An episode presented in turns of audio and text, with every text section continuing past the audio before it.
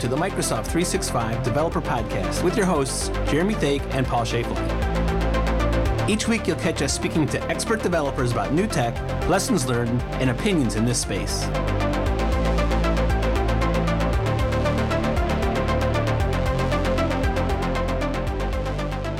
Okay, so we're in building 32 today, my home building, and um, I appreciate you guys coming down. So I have Luca and Pat with me from the SharePoint engineering team. So thanks, guys, for making the trek down from building 36 you guys are in now. Hi, Jeremy. Yes, and Thank thank, you you very us. much for having us. So um, we've all known each other for a while now, being in the SharePoint space and me not quite escaping the SharePoint space and still touching it pretty hard with the Microsoft Graph with some of your colleagues. Um, but Luca, do you want to introduce yourself quickly and what you do on the team? Sure. So, um, Luca Bandinelli, I am the PM owner of the SharePoint framework. I've started in Microsoft quite a long time ago. It was January 2000, and uh, I, ironically I started in SharePoint. My first gig was I was in the field and I was building the CSS uh, readiness guide for Tahoe that was about to ship. Oh, wow. and then I basically worked in uh, the field and then in a team that was known as the SharePoint Rangers. I was one of the SharePoint Rangers in Europe. I did not know you were the one of the Rangers. Yes, Huh, with okay. Kimo and Yeah. uh, Vesa actually uh, later, and I worked with big customer helping them adopting SharePoint on-prem back in the days. And then I moved here in 2008 where I helped building the SharePoint customer advisory team. Then I moved to the Office 365 customer advisory team that I built that as part of the CXP. And now I am in the engineering team owning SharePoint framework as a program manager. So acronyms CSS Yeah, CSS is customer support service. and then Yes, sir. CXP. CXP is the customer experience team, which Do they, is does CSS still exist and CXP? It does, yes. right? So CSS is a field organization that still exists. This is what all the support teams is, and probably is not called CSS anymore. Back in the days was CXP is where all the fast track team are Mhm. under on. So that's is more an uh, uh, organization that lives as a headquarter here in Redmond. Cool. So 18 years at Microsoft, 10 of which in Redmond. Yes, pretty much. That is correct. And almost 18 around SharePoint, more or less related, with some experiences in developing. And before Microsoft, I was developing in C and ATL, Advanced Template Libraries, and STL, Standard Template Libraries, way before COM was a thing. You've always picked the gnarly, gnarly technologies to deal with. Kind of, yes. I was lucky. How about yourself, Pat? Uh, so I joined Microsoft in 2001 as part of an acquisition from Vancouver for a company called NCompass Labs. Uh, we joined and were called Content Management Server as part of the whole eBiz division back in the day. Uh, we shipped 2001 and 2002. From there, what was the feature? I did connected pages and connected templates, so you can blame me for that. Uh, then I helped migrate the SharePoint domain on, or sorry, the content management server, web content management domain on top of SharePoint for uh, SharePoint 2007. Did that publishing, performance, all the caching work for that. Did the taxonomy work in 2010, the search web parts and search publishing in 2013. Joined Yammer for a while. Uh, then went back to SharePoint uh, to do the Delve blogs, which then morphed into the new page model, which we made into SharePoint framework. Uh, and the rest is history. So, so some of it was extensibility, but not all of your work has been extensibility then. Uh, so we used SharePoint. So because we were in what would have been the SPS layer versus the WSS layer back in the day when the the DOJ sort of had that hard line between the two. So we used SharePoint a lot as external developers. Mm-hmm.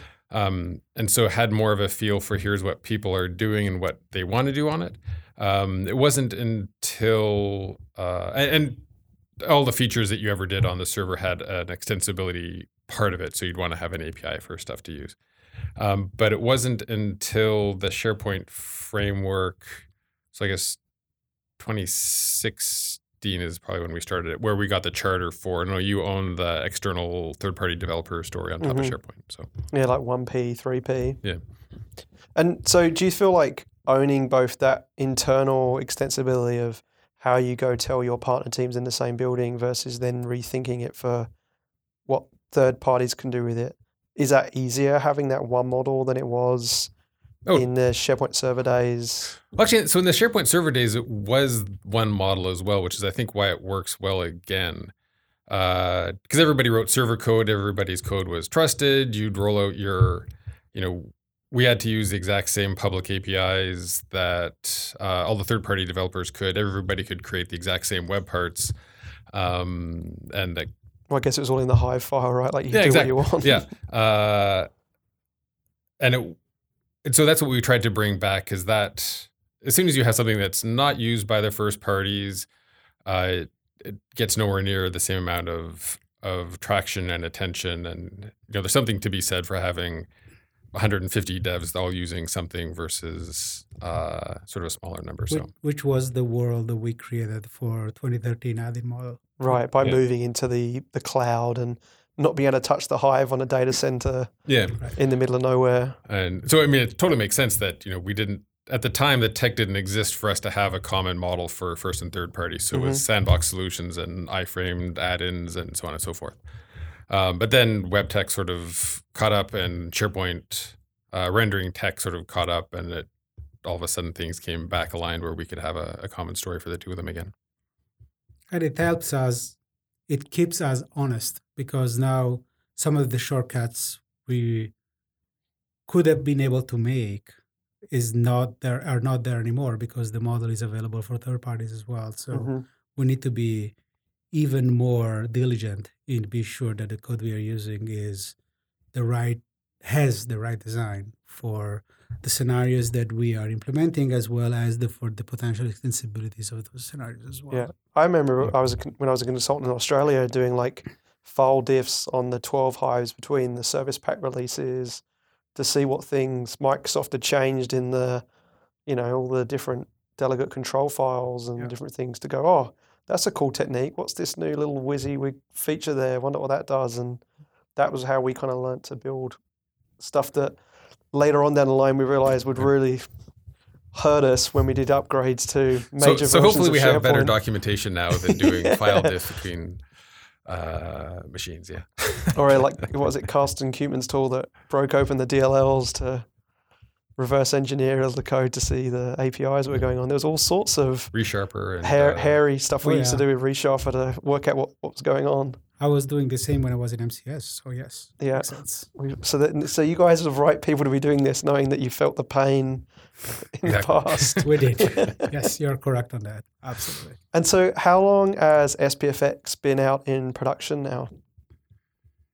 The f- GA, I think, was February of 2017. Is that right? Uh, yes, it's or 2016? Twenty. uh, That was 2017? That was oh, Let me check out both your NPM.js for a second. exactly. For some reason, I thought was It's like when like I having a new baby, people like goes, it goes really Which- fast. It's yeah. like it goes the same with release Don't- release cycles too. don't tell my wife, but I have the same problem with my kid's age and birthday. so at least I am consistently bad. They're both actively typing away on their It's like, Surface I Books should know right this. now. uh, no, I think I want to say it's been out for a year and a half, which would be February of 2016 or May of 2016. This is who who's got the better Bing skills right At now. Microsoft slash generator SharePoint. Oh, you're okay. You're going You to won't. GitHub now for your release. I'm going to the NPM. yeah. Uh, 25 versions. Yeah, 1.00 was two years. Yeah, so a year and a half, year and three quarters ago. wow. So Okay. almost two years. Wow, it's, it seems like just a flash in the pan. So Ah, you go. And so This is only I, I think the and I've I've mentioned this to Vesa and Ed Everett as well and different people like in terms of the adoption of this stuff. I, I certainly eat my hat at how quickly people have jumped onto this framework versus kind of what we saw from a growth perspective on the add-in model or um, even the sandbox solution models per se. But I guess I'll start with you, Pat. Like, why do you think that the adoption was so quick there? Because we didn't see that with the other models, like that kind of so I that think- pace. we saw it with the other models. It's just that the other models that got that were uh, script editor web part, content editor web part, Mhm. search templates. Like it was all JS on the page was where people were actually doing the work versus the sort of the models that we were trying to promote around the sandbox solutions and whatnot. Um, and I think that's because so from talking to customers and our own own stuff and seeing what people were doing, there's a I think we were focused a lot on the secure uh, standpoint where we don't, as a tenant admin, I don't trust who's giving me code. Hmm Um, and so when you don't trust who's giving you code, for sure you have to have all sorts of of hurdles that make it somewhat more challenging to develop because there's the auth flows and the deployment flows and all that sort of stuff.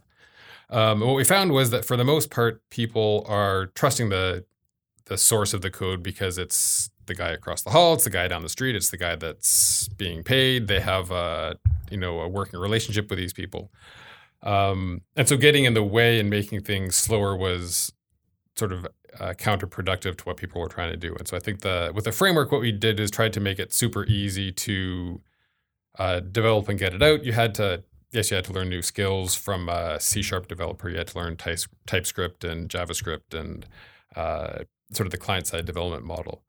But you didn't need to worry about the sort of the Azure AD stuff. You didn't have to worry about iframes if you had if you wanted to override a cell in a list, you didn't have to have you know 800 iframes on a page, which just wouldn't scale and stuff. Yeah. Um, so I think it was more uh, sort of akin to that, and then it brought us also back to oh, this is the same thing that the first party guys are doing, and so uh, it's easier to get the performance that you need and follow the best practice guidelines and that sort of stuff. So and, that's- and I think that thoughts.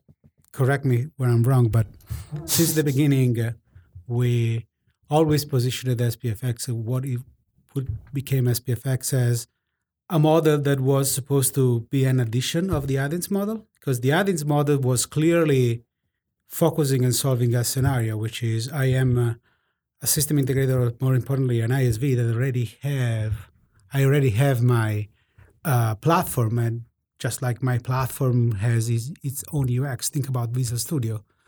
A Visual Studio will always have a website. It wants always to have an integration across multiple workloads to be as much as consistent as possible. So the add-in model is a great model for that specific scenario. Uh, but then we were missing what Pat was saying. The all the other scenarios that were possible back in the days on prem, hmm and the add-in model by definition was not designed for solving or for tackling that kind of scenarios. So when we designed the SPFX, when we thought about SPFX was okay, so we have this scenario that has been tackled and taken care of from the add-in model standpoint. How do we unblock the other scenarios that people are doing through a script editor web part, which is good on one side because they're making this system um, solving the scenarios and the problems they want to solve. But on the other side, they're shooting them in the foot because there is no governance, there is no upgrade process, they, Right. there's not all the other things. So how do we make these kind of things more uh, robust from platforms? Because it was really off the rails stuff that people were doing with JavaScript. Like yes, just and Yeah, I was gonna say it's didn't- probably better to to the pages. to, to position SPFX not as the vNext or replacement for the add-in model, but as vNext replacement for random script injection, Right. script editor web part, script like that sort of stuff. where you're like you're providing better UI hooks rather than people having to guess Well, the- the class UI file hooks- names. Yeah, I mean, for certainly that as well as the governance, the like make that stuff. Realize that that's where people are doing the bulk of the work, and how can we make, how can we give tenants the to, tenant admins the tools to control that, to roll it out, and so Mhm. forth. and, and for our developers and our partners, it was also here's the contract. We are giving you now a contract hmm instead of you messing with the DOM that we are going to change every time we ship a new version of our master page or page layout. Yeah, yeah, yeah. So you don't do that anymore. Here's a contract that we will fulfill. And if you follow this contract, you can do exactly the same thing in a more robust way. hmm Plus all the governance and ALM capabilities and functionalities that Pat was mentioning before. And I think that was kind of the meaning of the worlds, right? Like there was a lot of definite JavaScript developers out there that were just purely doing this stuff in a browser, and even at a stretch, maybe in SharePoint Designer, that now had to kind of move, gravitate towards more of a, a tooling model that was more automated. Um, and then there was the .NET guys that were kind of coming from the other direction, having to learn TypeScript and um, eventually kind of React. Yeah, so either everybody was happy because there was something similar to the, what they wanted, or, or really everybody was mad because they either had uh, JavaScript developers are learning TypeScript or C Sharp guys are learning TypeScript with tooling. And, Yeah, but it's um, worked. Yeah, the, I mean, and kudos to you know the TypeScript guys and all the web tech community and stuff for sort of moving far beyond the here's my single file of Mhm. JavaScript and just execute the stuff there. So Yeah, yeah. And um, I guess from that tooling side, people getting uh, started on this, Luca, like, where do you send people? Like, if they want to build their first SPFX web part, like, where's the best place to go to do that? So from documentation standpoint, we have a lot of documentation and stuff like that. Tooling, we try to be as much as agnostic as possible and to embrace the technologies, the spirit of the technology that we're using. hmm So uh, Yeoman and Gulp is an NPM are the base infrastructure tooling for starting building web parts, and for editing web part, you can use your uh, IDE tool that you prefer. You can use Atom, you can use Visual Studio Code, uh, but we don't have a tight connected or preferences. So back in the days of on-prem, if you didn't have Visual Studio and all the SharePoint add-ons for building C sharp code was kind of problematic. Now Mhm. it's just like, yes, TypeScript gives you the ability to do whatever you want. We have IntelliSense that works no, no matter which IDE you want and you have. We have a great relationship with the, with the studio guys. Internally, we do use Visual Studio code. Uh, but beside that, uh, you go and choose whatever you want. yeah, I think the so as a hey, I want to build my first web part. So Vesa, shout out to Vesa, uh, has done a great job. There's uh, I think six or eight tutorials that take you from sort of your very first web part, hello world, to connecting to graph and and so forth. Um, and he keeps those up to date. I think he re-records them every time we do another drop. He has to go and make sure that they're all up to date and stuff. So, um, so that and then you know what Vesa or what Luca was sort of alluding to, we've tried to remove as much of the SharePointy isms as we could. You know, before you had to really hire SharePoint devs and be a SharePoint dev to do anything in SharePoint, and now it's a bit Right. more like if you know general web tech and you've you know you've used uh, Node or Gulp or npm or that sort of stuff, then you can at least feel somewhat at home with the things. There's still you know some weird oddities that we have to have, but it's certainly less than before. And when you say Vesa, we cannot forget about the SharePoint PNP community and all the guys that are working on that and are helping us tremendously, Sorry, guys. providing great feedbacks and spreading the word with great demos and great podcasts and videocasts as well. Yeah, it's uh, insane how much of a community has kind of just spawned out of that um, through like what Vesa and the core guys have been pushing For sure. But um, it's almost impossible to keep up now. I said to Vesa, I was like, "Oh, you know that ship, right?" I was like, "I don't have time to watch all the content that you're producing and do my real job." So um, I was like, "I'm going to get you guys on the show to try and catch the Microsoft Graph audience to make sure they're aware of what they're capable of, um, and the broader Right. M365 audience that we have that isn't kind of so tuned to SharePoint." Yep. Um, so okay, so we can build a web part now with a more of a client-side JavaScript stack. But Pat, in terms of um, you know, those things are living on the page. You know, the UI is controlled by or it's rendered by SharePoint. Uh, with the first few releases of SPFX, and there definitely were questions around the ability for my web part to call um, an API layer because you wouldn't want to put all of your logic directly into client script. And then I guess over the last few major releases you've had, including 1.7, there's been some changes that have come around to kind of make those scenarios even clearer in terms of what you can do there. Yeah. So the the thing we tried to so uh, stepping back, I guess to 2016 or 2015, considering it was released a couple years ago. Um, there was a conference I was at where it was like, here's the it might have been the added model, um, but what struck me was that. I think it was a two-hour lab, and the first hour and a half was getting through the auth phase, because as everybody knows, auth is a unholy pain in the butt. Um, I think we, we keep on joking. Every single you know hack day thing that you do, you spend three quarters of the time trying to figure out how to authenticate to the service you're trying to use, and ultimately you're like sniffing cookies and just pasting it into your code and hoping it works for 15 minutes and nobody looks at it. Um, and so for the initial versions of the framework, it was like, okay, we're going to create an SP HTTP client and use that, and you don't need to worry about auth. We will handle all the auth for you.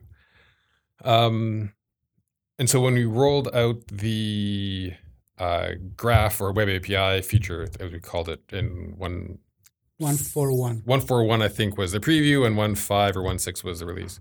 Um, so we added the Microsoft Graph client, which again, as long as you use that and you say, "Here's the resource I'm interested in," we handle all the auth for you. We put the tokens on. We handle all the interaction with ADAL or MSAL when we migrate to that without having to worry about it.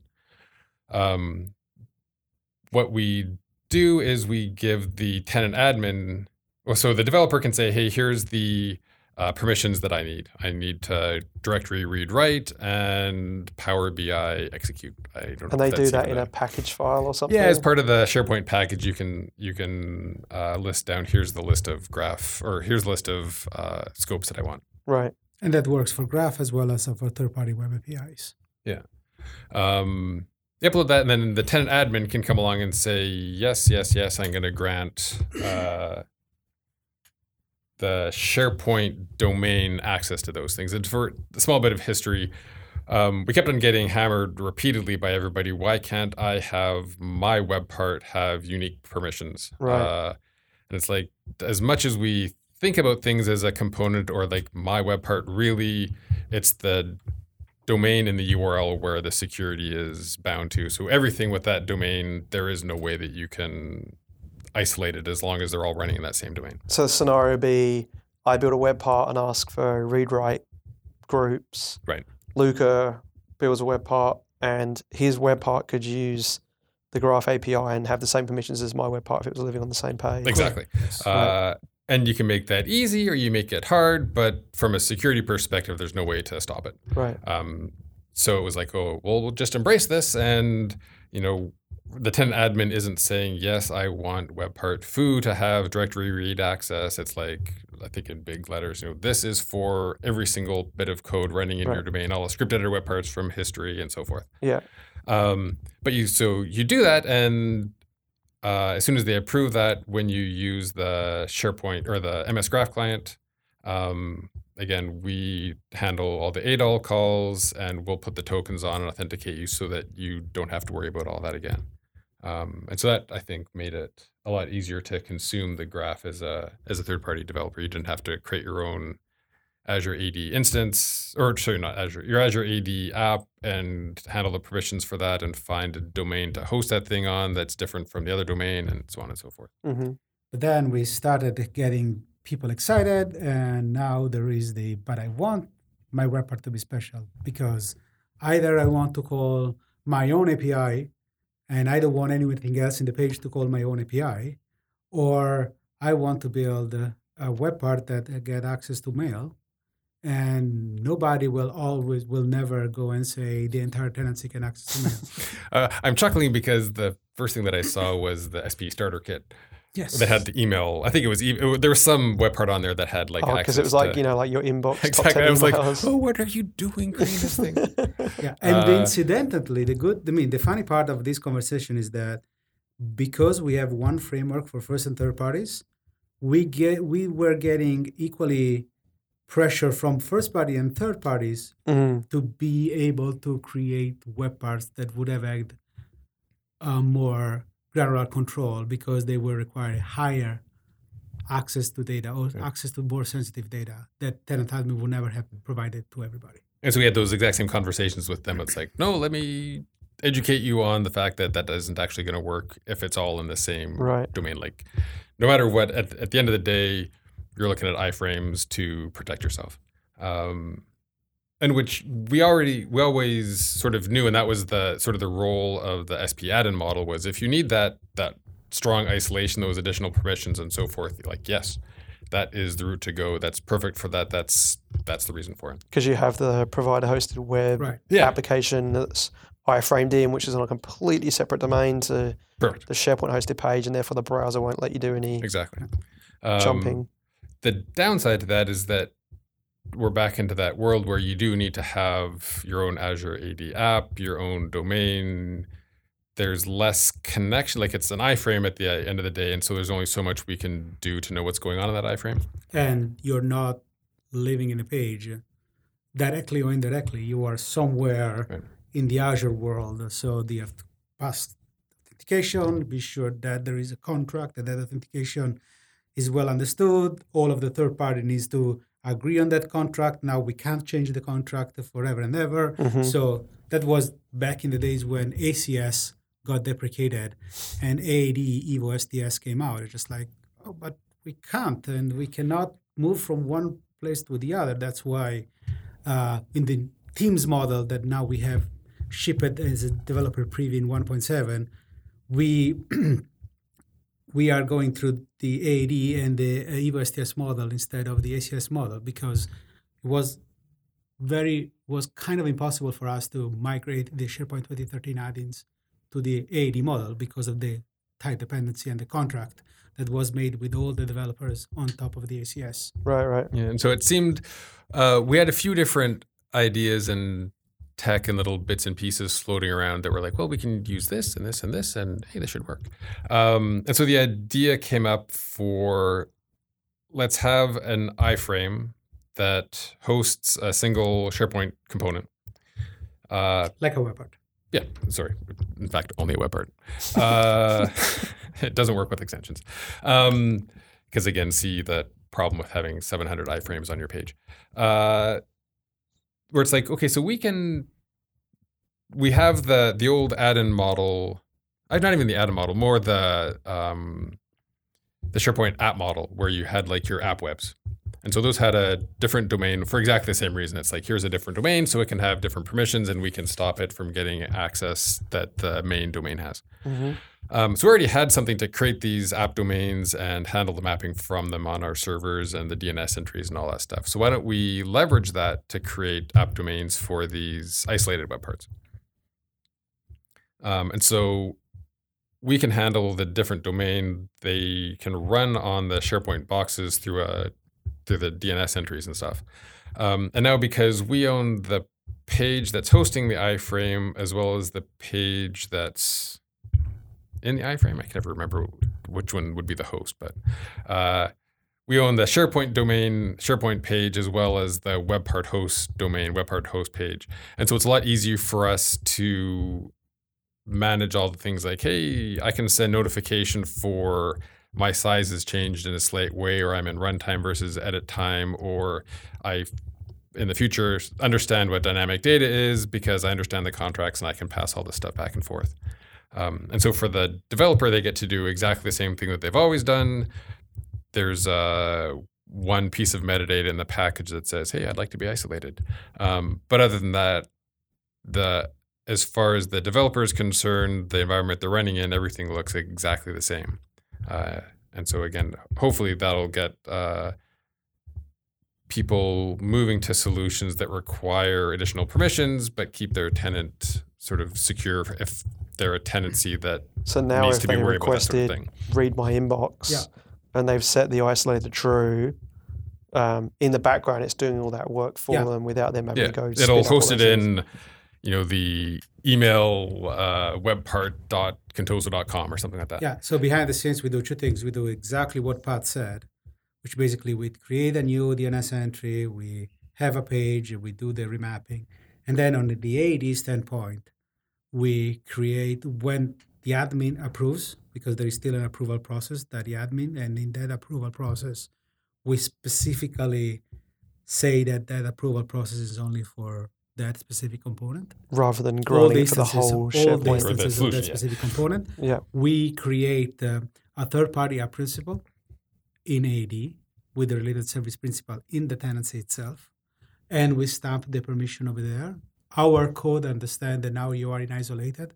So when you make the ADAL call in order to get the token, we pass the right client ID, which is no longer the generic per tenant client ID, but is that specific component instance in AD or that specific instance in AD that represents that component hmm so that now you are also from a we are also leveraging all the security layer that AAD provides because the domain is basically the internet domain name of the iframe and only that iframe can access that specific And so, from a visual perspective, I mean, iframes kind of go from being the evil thing of you know nightmares to the best thing ever to the evil thing to the best thing ever. But I'm not sure if they're ever the best thing ever. no, yeah exactly but what's the experience like in SPFX? Because my, you know, it's very fluid and Yeah. different resolutions, and web parts can kind of grow and shrink how they choose. Yeah, so the I mean the goal is that apart from uh, some, it'll take longer for the web part to first time render because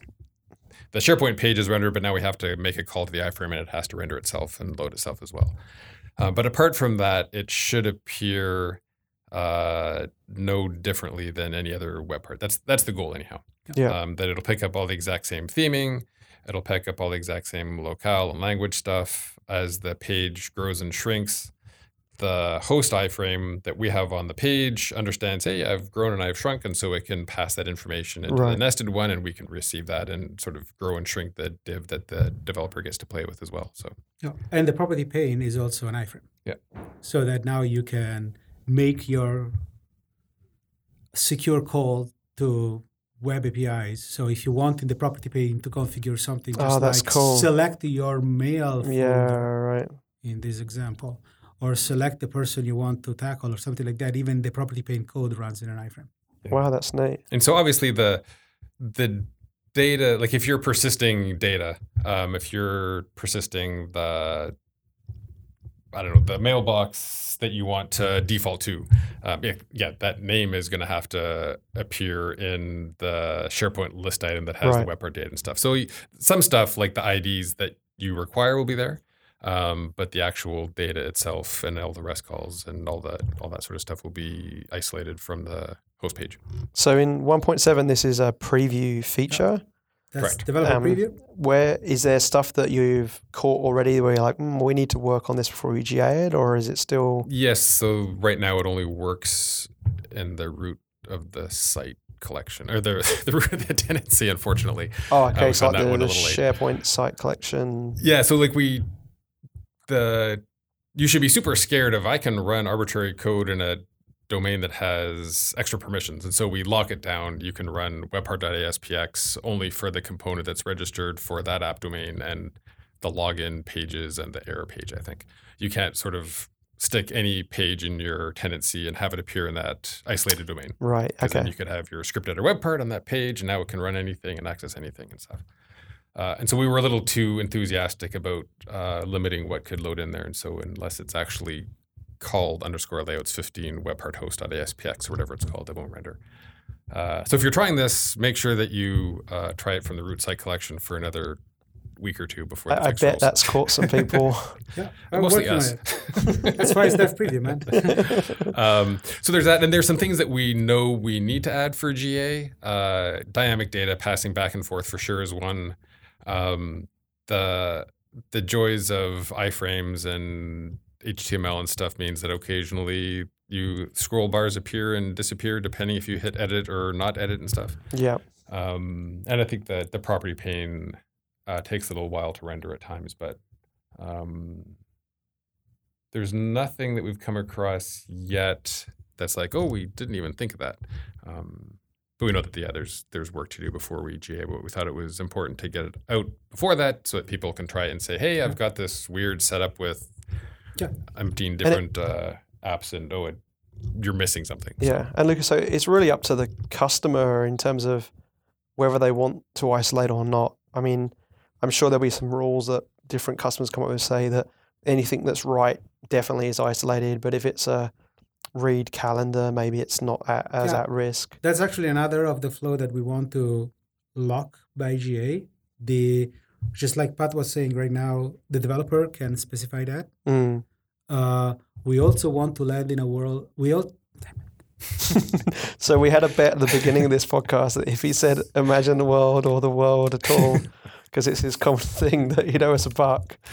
I'm surprised I've only got one dollar on the table so far, Luke. I'm impressed. We also want to land in a situation where uh, the tenant admin, or we are evaluating a situation where the tenant admin can go and for the one that the developer didn't specify anything, the tenant admin want to say, I want to run that in an isolated way. Oh, that's neat. So that's another thing that we are evaluating for GA. Not That's sure cool. if we're Yeah. going to make Yeah. it or not, but that's part of the game. And actually, just to explain the relationship in the room, PM I'm the dev. Yeah. dev. Or I'm the dev lead, not the dev. Because a lot of people don't understand like that makeup at Microsoft of like I'm a PM as well, and I have all these devs that kind of you know don't often get out and talk. So it's great that Pat is definitely a more engaging oh, developer in this scenario. I, I am a lucky PM. Yeah, not all Lucky PMs have that relationship with developers that actually talk to customers. I clean his room. We have a wonderful, day. warm relationship. so that's a great way to wrap up. So, um, what's the best way to follow you guys? Are you? I know. Oh, I know you're both active on Twitter. So, what's your Twitter handles? So uh, there is an SPFX Twitter. no, uh, so um, So Before Twitter, actually, what I would say, just to connect very quickly to what Luca Pat, doesn't like Twitter. that's true. just like what Pat was saying before, please, please, please use GitHub for give us feedback, especially on the feature that has been shipped as dev preview in 1.7. Just And like isolated by- So. By GitHub, search for sp-dev-docs, and I'm pretty sure the first hit on your favorite site engine or search engine uh, is a link to uh, our GitHub repo. Because you triage those, I see you Yes. monitoring them Yeah. because I have alerts on those because I always track them for and graph I stuff. personally triage together with Vesa and engineers in Pat organization at least twice a week. Cool, that's awesome. Uh, That's aggressive. I like it. and I am on Twitter uh, at patmill underscore msft, Cool, uh, excellent. and it's very boring and very SPFX related. And the SPFX Twitter is uh, SPFX, right? I don't think Do we so. have one? There's various office things. I don't think there's at. I mean, Vesa has a whole slide of here's how to connect, but I just wanted to get your guys' opinions There's at about what you're SPFX. watching. I'm pretty sure some uh, enthusiastic uh, person That's- grabbed it. that's that's uh, gatekeeping on it, hoarding on it. Uh, actually, so the, if anybody searches for SPFX, the last month was always an interesting time because it overlaps with special effects. And so in this Oh, case, yes. at there SPFX is, a, there is is, an hashtag. is somebody that owns uh, or somebody that does See, special effects right. stuff. special I'm not a. Twitter guy, so there is an hashtag, hashtag SPFX. So Yeah, And so we actually did that on purpose. We released in the first week of November versus the last week of October. Oh, so to that- avoid that Ah, bump. exactly. Is that right? That's purely why we did it. Absolutely. yeah, all right. There wasn't any slippage at all that caused that. That's awesome. That's your story. You're sticking to it. Exactly. exactly. Cool. Good- well, look, I good appreciate you coming over to uh, 32 to talk to us about this. And um, yeah, so everyone encouraged to go to the GitHub repo and Yes. uh, give feedback in the issues section of the SP SPFX docs. And again, thank you for having us. no, you're welcome. Thanks it's very great to see you guys as well. And enjoy Thanksgiving this week for everyone listening and you guys. We get two days off here in America. That Self promotion, I will travel to Europe because I will be at the European SharePoint conference Oh wow! presenting. Enjoy. Yes. Oh, that'd be great. Yeah, I was going to make that, but Darrel Miller's going to do the graph graph one because baby's making me not travel as much just right now. And I know your wife will be happier if you're here. Exactly right. That's the reason. Happy, happy wife, happy life. Exactly. Cool. Thanks very much. Enjoy your trip. Thank Thanks you. very much.